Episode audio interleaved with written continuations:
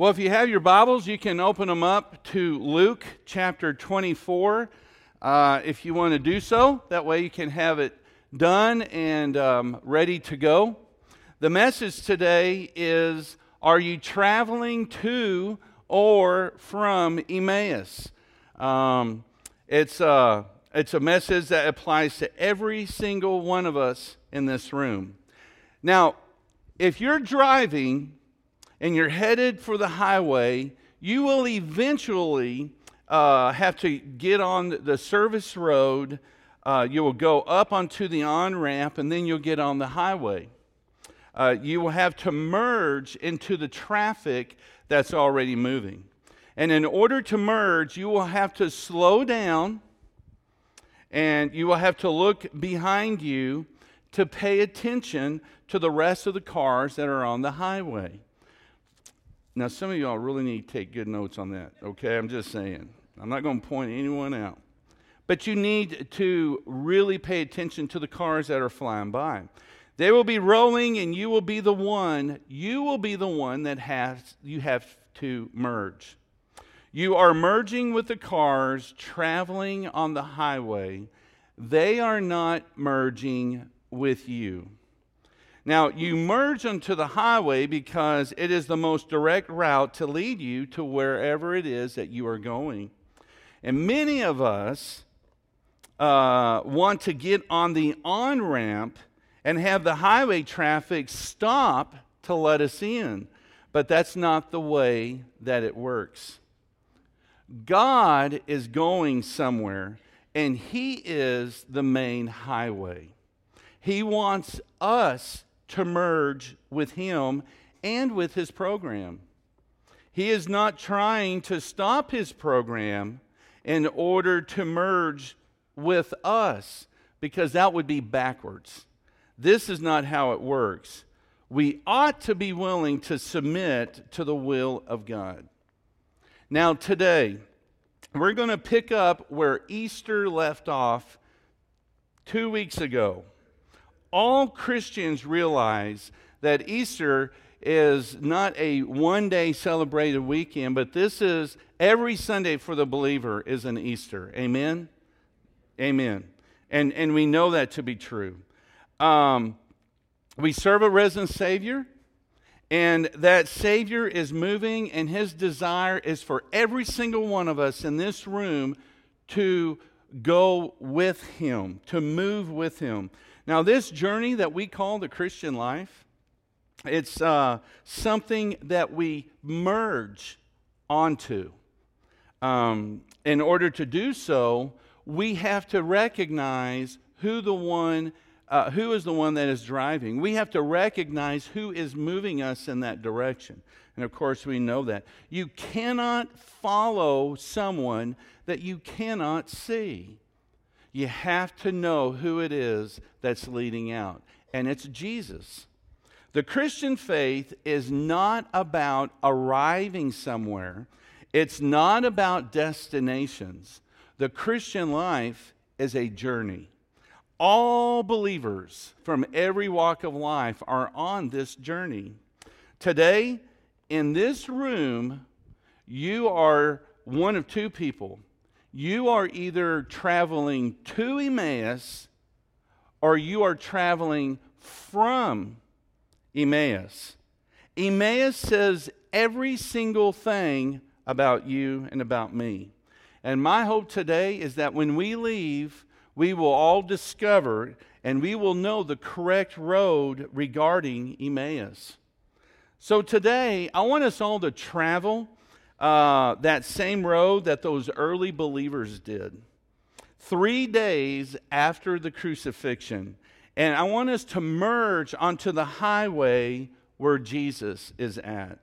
Let's take a good look at how you see him and evaluate what direction you are headed regarding Emmaus that you may, uh, that will determine how you see him and it will determine your walk and how you're walking and living for Jesus right now, today. Now, have you considered the notion that your faith in Jesus, it is not a one-time event, My grandma Lowe used to always, she was, when she was alive, they didn't have a TV. So when you would go to Harold and Cleva Lowe's house in Ritchey, Missouri, population 62, um, no TV, you had a lot of time to talk because that is all the time that you had. Uh, you could play with their sheep, which you can do that for a number of hours. Then the hours run out. Then you play with the chickens, all nine of them. And I mean, you get so bored, you know exactly how many there is of everything everywhere. But you're going to spend all day long uh, talking. Now, when I was little, that was really tough because you want to have fun. Uh, you want to do things. The last thing you want to do is talk for hours and hours and hours. As I got older, I loved those times where I could just hang out with my grandparents and just talk. Now, my grandparents, they were members of the Holiness Church. And the holiness, uh, to, to, to this day, now they found out when they got to glory, but prior to the time when both my grandma and grandpa passed away. In their mind, the only people going to heaven were those of the holiness faith and one Baptist, their grandson. They did. They, they did. And there was a reason for that. When I would be at my grandparents' house and we'd be talking, and talking and sitting down and then talk some more. Most of the time, it's about the Lord. Because the way they grew up and the time that they grew up, it was hard. It was really hard. And so for them, my grandmother was so burnt on churches to where, in order to become a Christian, you would just, now this is her talking. I can hear her talking right now in my head. You know, Eddie, it's Eddie when you go home. You know, Eddie, there's a lot more getting saved than just walking down an aisle, signing a card, and shaking the pastor's hand. And I would say every single time, that's right, Grandma. I, I believe that too, totally. And she would say it every single time we would talk and get to talking about the Lord.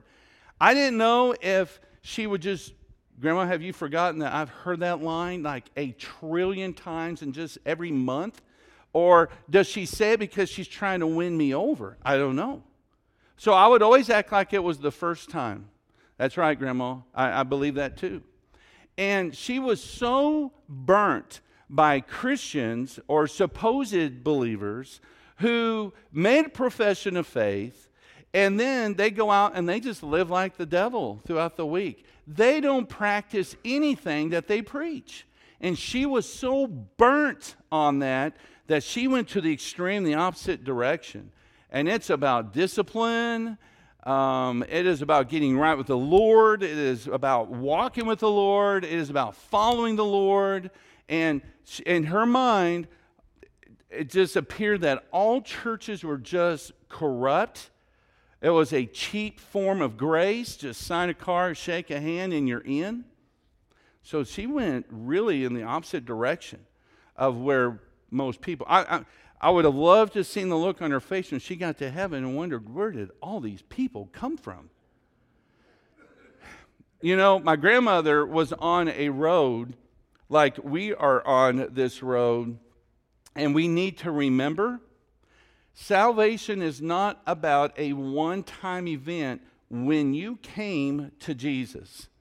It's not about the one time thing. You remember where you were at when you accepted the Lord. When I would say you found the Lord, but when the Lord found you and you started working on that process of discovering what it meant to have a relationship with Jesus, it's not about joining a church, it's about a relationship that you can have when you give your life to Christ. It's not a one time event. Your faith will never be determined by an action that you did once upon a time. Your faith in Christ is seen by what you're doing today. That's what your faith in Christ is. That's how you can measure the, uh, the reality of what is really happening in your life between you and Jesus. It's what you're doing today. It's how you're going to live for Him today. It's how you're going to talk for Him today. It's how you're going to represent Him today. And then when you wake up tomorrow, it's going to be about tomorrow. What you do that day, what you say that day, your actions of what you will do that day. Your relationship with Christ is not a one time event. Your faith is seen or demonstrated by what you are doing right now. And this life changing experience uh, that you profess to have is best seen not what you did, but what you are doing. So, what are you doing right now? I have a question for you. What are you doing right now that will give evidence to what you did when you first went to Jesus? How much evidence is there right now to convict you of being a, dedica- a, uh, dedicated Christian? If you were in a court of law and evidence was going to be brought out, weighed out against you to prove beyond a reasonable doubt that you are a believer in Jesus, how much evidence could be brought out to show that you are a Christian or maybe you're an impostor? Now, you have often heard the story, just like I have, regarding the disciples as they walked on that road to Emmaus. But today, I want us to consider the walk that they had from Emmaus, not to Emmaus. See, those who walk to Emmaus, they are the people who are wondering about Jesus. They question, they doubt, they're full of a lot of different types of confusion. Um, and all the while, they're walking to Emmaus. And as they're walking to Emmaus, all these types of people, they're going nowhere. They don't know what's going on. They're disappointed. They're confused. They're maybe angry. They're just in shock, but they're walking to Emmaus. Those who walk from Emmaus, they know where they're going. They know who they are. They know where they have been, and they know who is leading them. See, there is a total different contrast when we think about that story in the Bible regarding Emmaus those who are going there, but those who are leaving there as well. There's two pictures here, and these two pictures represent all of mankind. Every single person, everywhere, is in one of these two journeys. Those headed to Emmaus or those going from Emmaus. And before we get on that road, before we go on that road trip uh, on that day, I want us to look at just a few things that you know dominated the airwaves that day when those two disciples took off and went to Emmaus. Jesus has just been crucified. It just happened three days ago, and everyone is aware of it. All of Jerusalem is buzzing over the news that the healer, that the teacher, the one that even brought that guy back named Lazarus from the dead, they killed him. Well, who killed him? The Pharisees, they killed him. Why they kill him? Because he he, he showed himself to be an impostor. He was a fake, he was a fraud. So the religious leaders had him killed. And you can just hear all the people, especially the men, going, Well, you knew that was bound to happen. You can't trust anyone in the church nowadays. That's why I don't go. You can just hear it. Everybody's talking about what they did to Jesus and what happened to Jesus. Some are celebrating, some are in hiding, and a whole lot of the others are just going back to their daily business of doing what they do. um, just like they did before Jesus came. Nothing changed at all. Three days, three days earlier, this has been in all the papers, it's been on the radio and the TV, the talk shows. It's been everywhere for three days. So I want us to take a look at just three little events that happened during that time just to kind of help kickstart probably the dialogue of what was going on with those disciples when they decided to leave and go to Emmaus. So, in your bulletin, the three points, three things I want us to remember what was part of the discussion of those disciples when they went on that road trip. The first one, we see Jesus is the mediator. The mediator. In Luke chapter 23, verse 34, the Bible says this but Jesus was saying, Father, forgive them, for they do not know what they are doing. And they cast lots, the, the Romans did, dividing up his garments among themselves. Throughout the entire ordeal of Jesus' beating and crucifixion, not once do we see Jesus asking anything for himself. Now, think about that. Not one time Jesus accepted the plan that God had for him to fulfill. And his first thought, what was his first thought? It was for those who were mistreating him. It was for those who were beating him. It was for those who were pulling out chunks of hair from his beard. It was for those who put the crown of thorns into his head, not on his head. It was for those that stripped all the flesh off of his back with the Roman scourging. What was Jesus' position at this point? The Bible says his number one thought, his number one concern were for those who were mistreating him.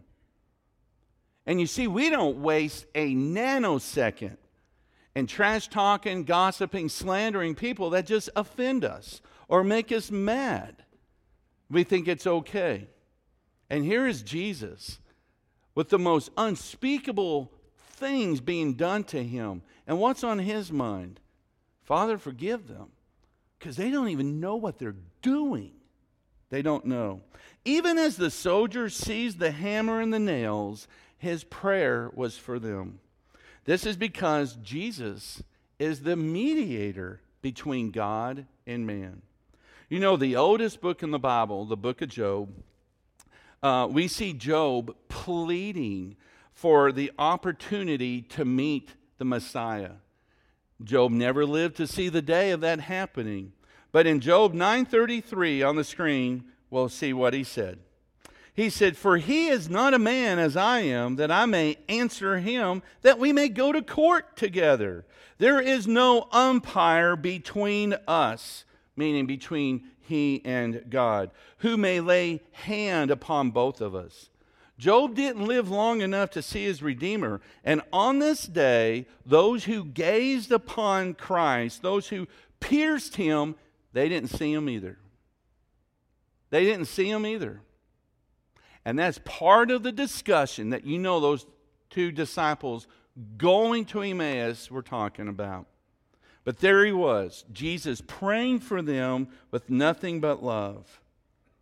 On the cross, we see Jesus as mediator, the one who would offer himself as a ransom to pay for our sins. And the second point, we see the mockers. We see the mockers.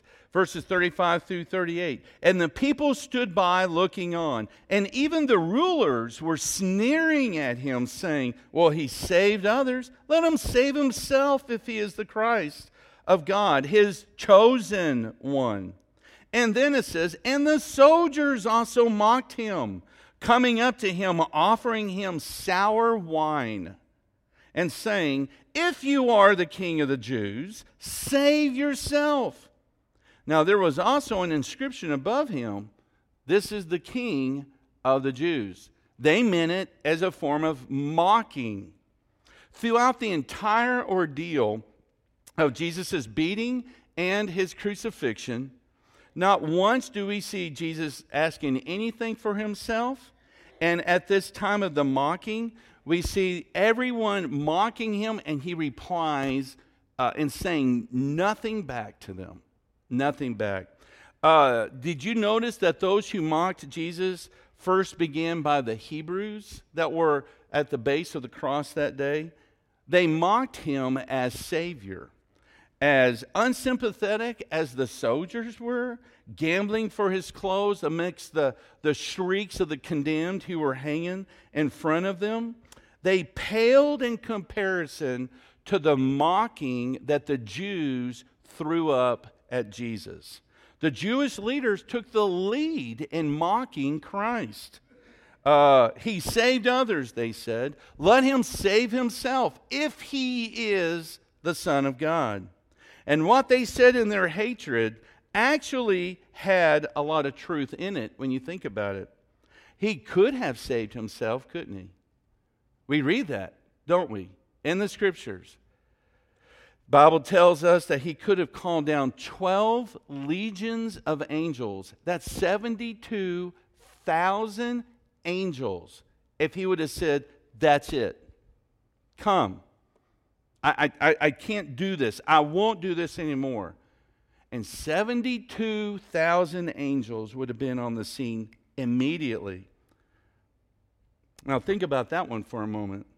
They would have made short work of both Jew and Gentile alike had he called on them, but he didn't do it. Jesus was not only mocked by the Hebrews of that day, mocking him as Savior, but he was also mocked by the heathen. As the Hebrews mocked him as Savior, the heathen mocked him as the sovereign, as the sovereign. And the soldiers also mocked him, coming up to him and offering him vinegar, saying, If you are the king of the Jews, come down and save yourself. See, they picked up their insults that they were hearing from the people who were around them. They were just following along with the loudest tune being played at that moment, which was nothing but blasphemy and mocking at Jesus Christ. Yes, the Hebrews and the heathen that day were mocking him. Not only do we see Jesus as the mediator, not only do we see the mocking that took place, but we also see the malefactors. Now, the malefactors, which were the two thieves that were crucified with Jesus, hung on his left and on his right. The Bible tells us that both thieves were mocking Christ at the beginning. But as time went on, one of those thieves came to his senses and he rebuked his cursing partner, his friend, his companion and you'll see what he said up on the screen. The one who came to his senses looks over at his friend and he says, Do you not even fear God? He said, since we are also under the same sentence of condemnation. And he went on, We indeed justly deserve what is happening, for we are receiving and we deserve what is occurring for our deeds. But this man, this man right here, he has done nothing wrong. Isn't it interesting how one man came to his senses right in the nick of time and the other one missed it completely? The one thief recognized the deity of Jesus. Believe me, make no mistake about it. Everyone there that day knew why Jesus was being crucified. Now, there's a lot of arguing as to maybe what that could be, but the religious leaders knew why Jesus was being crucified. He wasn't being crucified because of something that he did, because he didn't do anything wrong. He was crucified because of who he said he was, and that was the act of blasphemy, because he's not the Son of God, he's Joseph and Mary's kid. Who is he? He's a nut. But that thief recognized that Jesus was the, the, the, the Son of God, the Messiah. He was the most unlikely person in the most unlikely place at the most unlikely time to recognize us too. How did he come to see Jesus in this way? We may never know. I think that possibly he had heard Jesus at one point preach and teach somewhere. He heard the message. He definitely left that one going, well, he didn't go too long. He certainly didn't walk away from that one and go, gosh, you know, I, I really, that was a waste of time. You know, he left being impacted by the message, but he didn't do anything with it. How many of you have heard a message before and it was something that was really tugging at your heart, but you didn't do anything with it? I have way too many times. I believe that this thief, at once upon a time, he heard Jesus preach somewhere. He was there, but he didn't do anything. He just left the same way he was when he heard, or, or uh, before he had heard the message. Maybe he heard about Jesus uh, through the stories of other people talking about him. Uh, maybe he just observed the actions of Jesus being in excruciating pain, uncomplaining, and freely forgiving. Only someone like God can do something like that. Amen? Amen. Only God could do something like that. Either way, we may never know, but the one thing we do know that one thief found forgiveness. And because we know that at some point, the thief looked at Jesus and he said, Lord, remember me when you come into your kingdom. Now, he recognized Jesus was going somewhere and it was to another kingdom. And immediately, one of the seven things recorded from the cross, in those six hours, that thief looks, at, or excuse me, Jesus looks at that thief, and Jesus says to him, Today you will be with me in paradise. Imagine this the first convert going to the kingdom was a thief, a thief worthy of damnation and death and the first one was a thief. I think that is amazing because we all we all can get in. Amen. Every single one of us, the grace of God applies to everyone, unless you don't think you're a thief, unless you don't think you're a liar, unless you don't think you're corrupt. It's for all. And that thief recognized it. Jesus acknowledged that to that thief and said, Today you're going to be right with me. Try to imagine the millions and millions of things being talked about by the disciples, by the Roman leaders, by all the Jews, and by all the masses for those three days. It is now Easter morning. It has been three days since Christ has been in that tomb. The women have now gone to the tomb, and the body is gone. They were confronted by angels asking them, Why do you seek the living among the dead? He's not here, for he has risen just like he said he would do. And then they run, and the Bible says they find the disciples. Where are they at? They're hiding. And you would be hiding too if you were one of them because you know that you're next.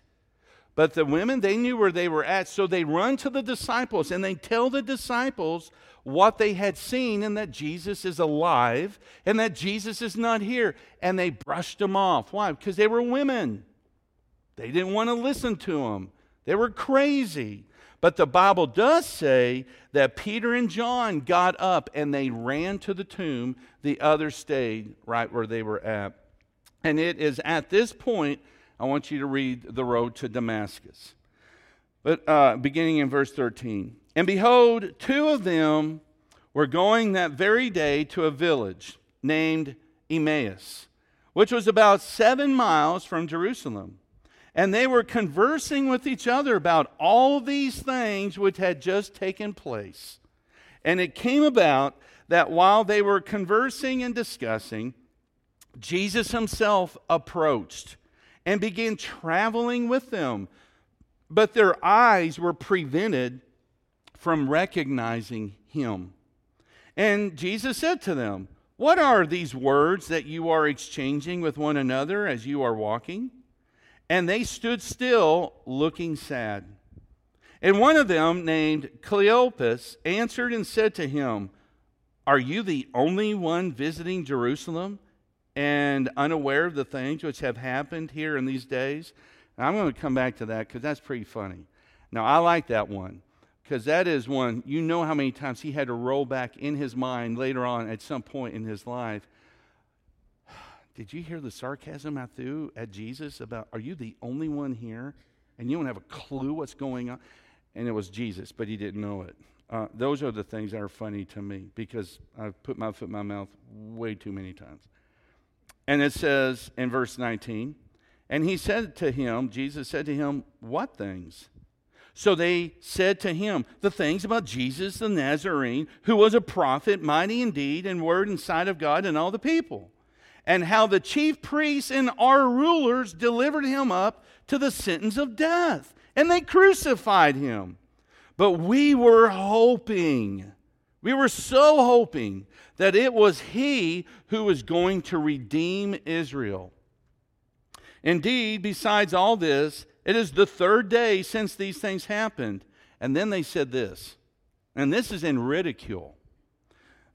But also some women among us, they, they did get our attention when they were at the tomb early in the morning and they didn't find his body, they came saying that they had seen a vision of angels who said that he was alive.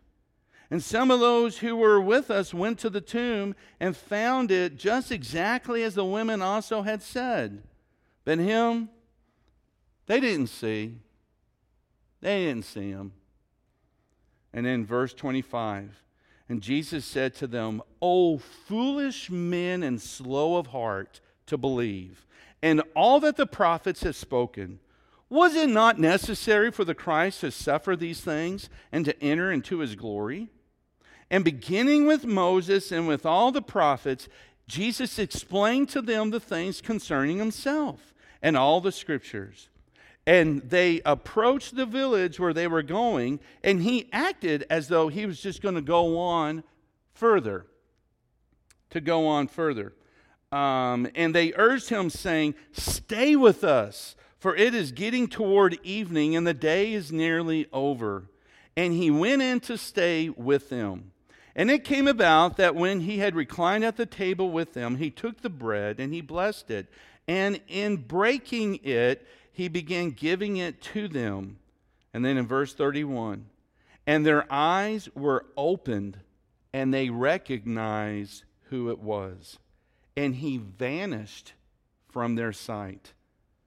And they said to one another, Were not our hearts burning within us while he was speaking to us on the road, while he was explaining the scriptures to us? And they arose that very hour, and they returned to Jerusalem, and they found gathered together the eleven and those who were with them, saying, The Lord really has risen. And he appeared to Simon. And they began to relate their experiences on the road and how he was recognized by them by the breaking of the bread.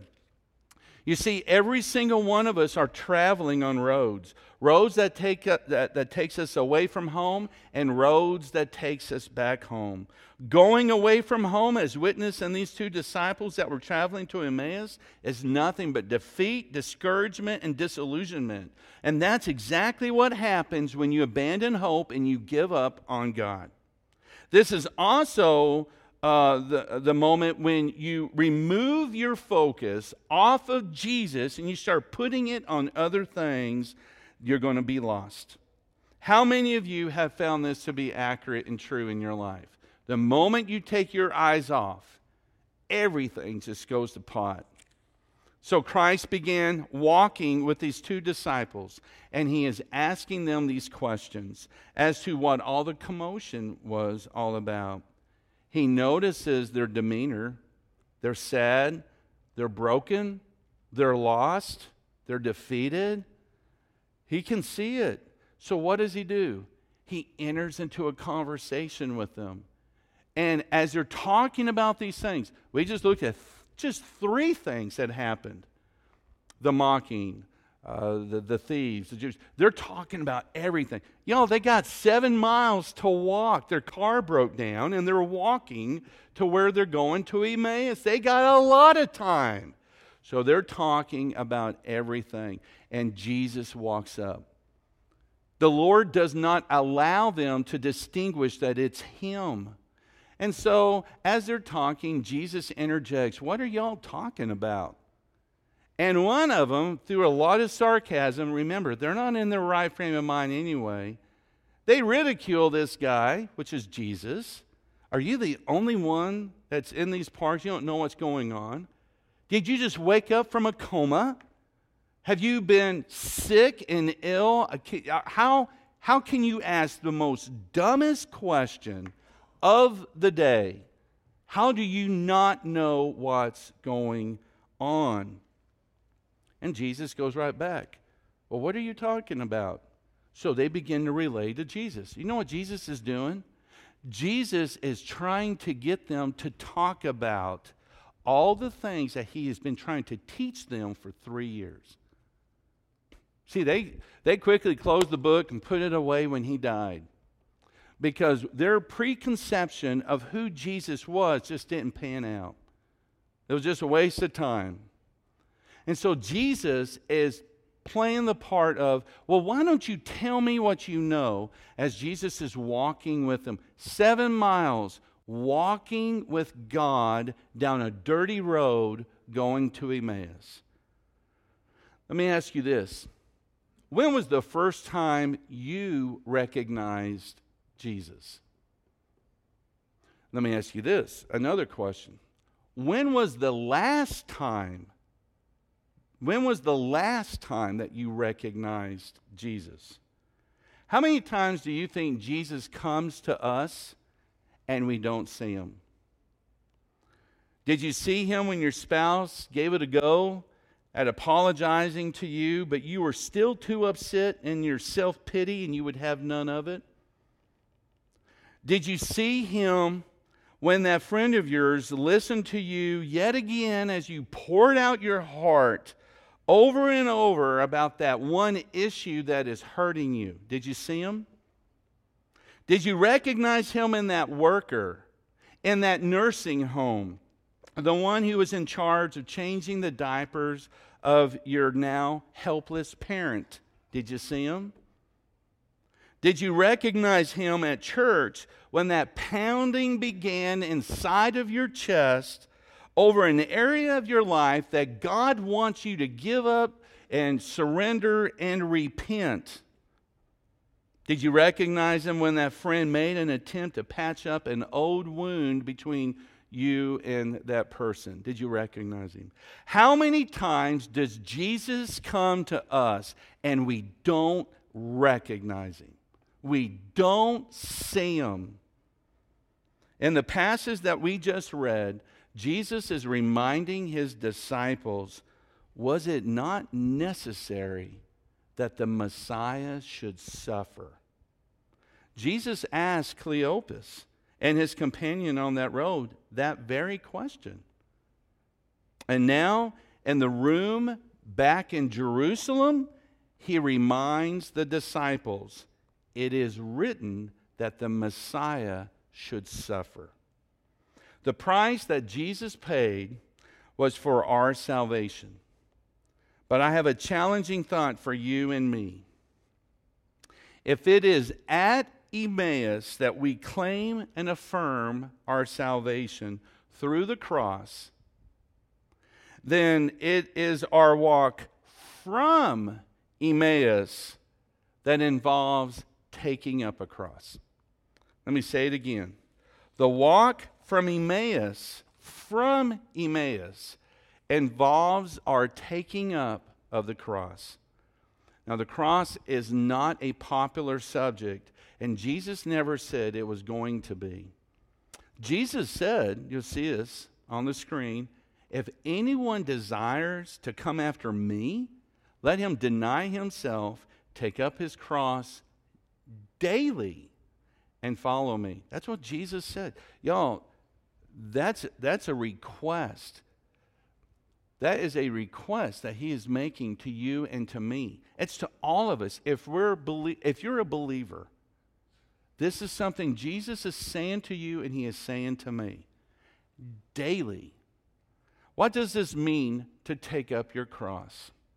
Taking up your cross is something that takes place, now listen, in your thoughts. In your thoughts.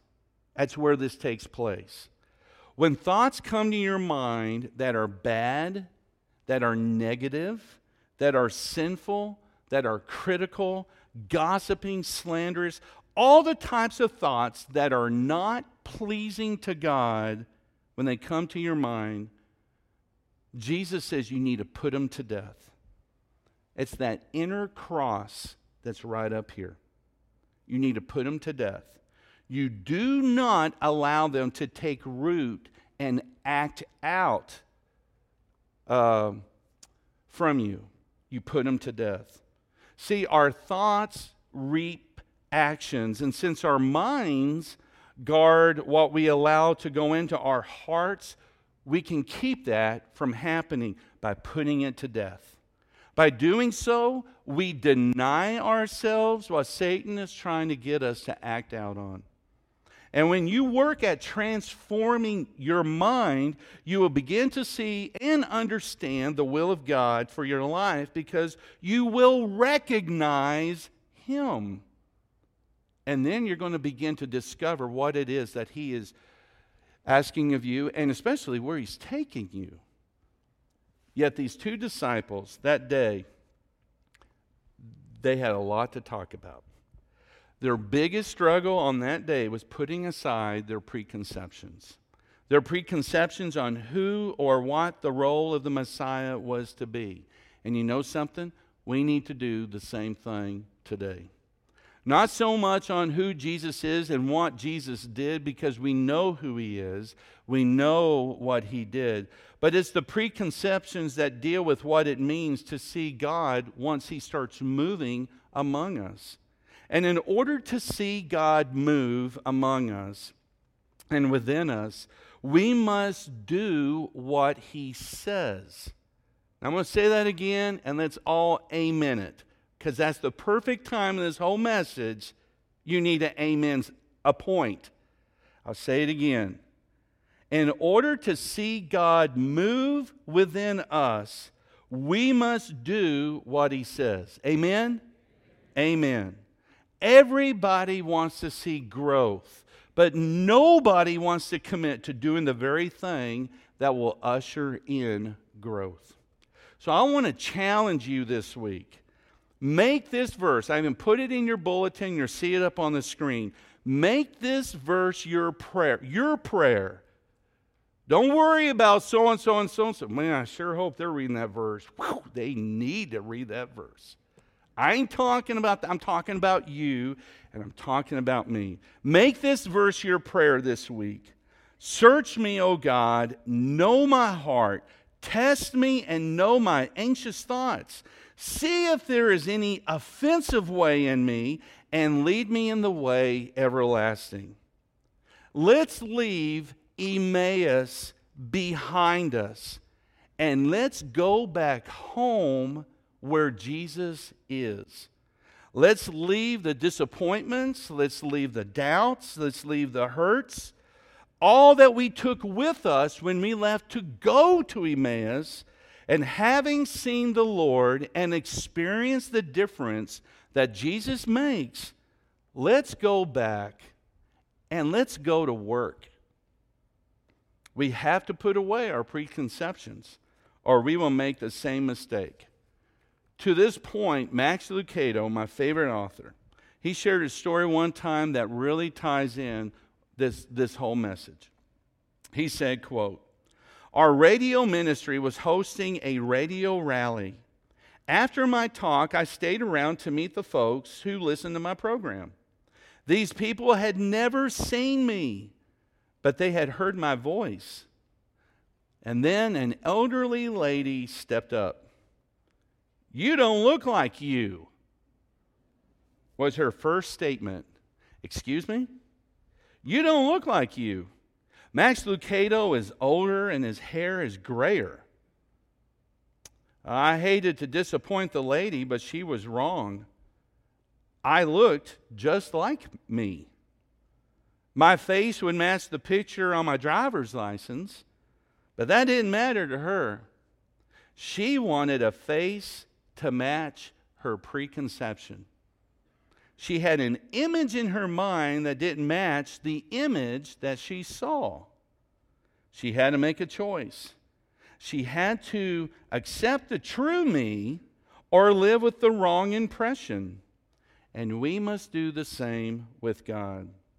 When we do, when we let God define Himself, a whole new world opens before us. So today I want to ask you are you traveling to Emmaus or have you left Emmaus and you're going home? Let's pray. Father, we just want to come before you this morning. Jesus, we just want you to know that we want to be traveling right where you are. And Father, as we come before you today, God, just like the, uh, the disciples and the people that day, those three days after they crucified you, and they're sitting there and they're discussing all the things that are taking place and probably trying to reason what didn't make sense to them. God, today we do the same thing. We talk about you and we'll talk about things that you have said, but we don't implement them. We just keep going on our way. And then we give up and we forget about your words. We forget about the things that you have said. We don't only not live it out, but we don't act as if we've even heard of the right way in the first place. We just go on, we make our own path, we do our own thing. Jesus, you've told us in, in your word today that you will meet us wherever we are at.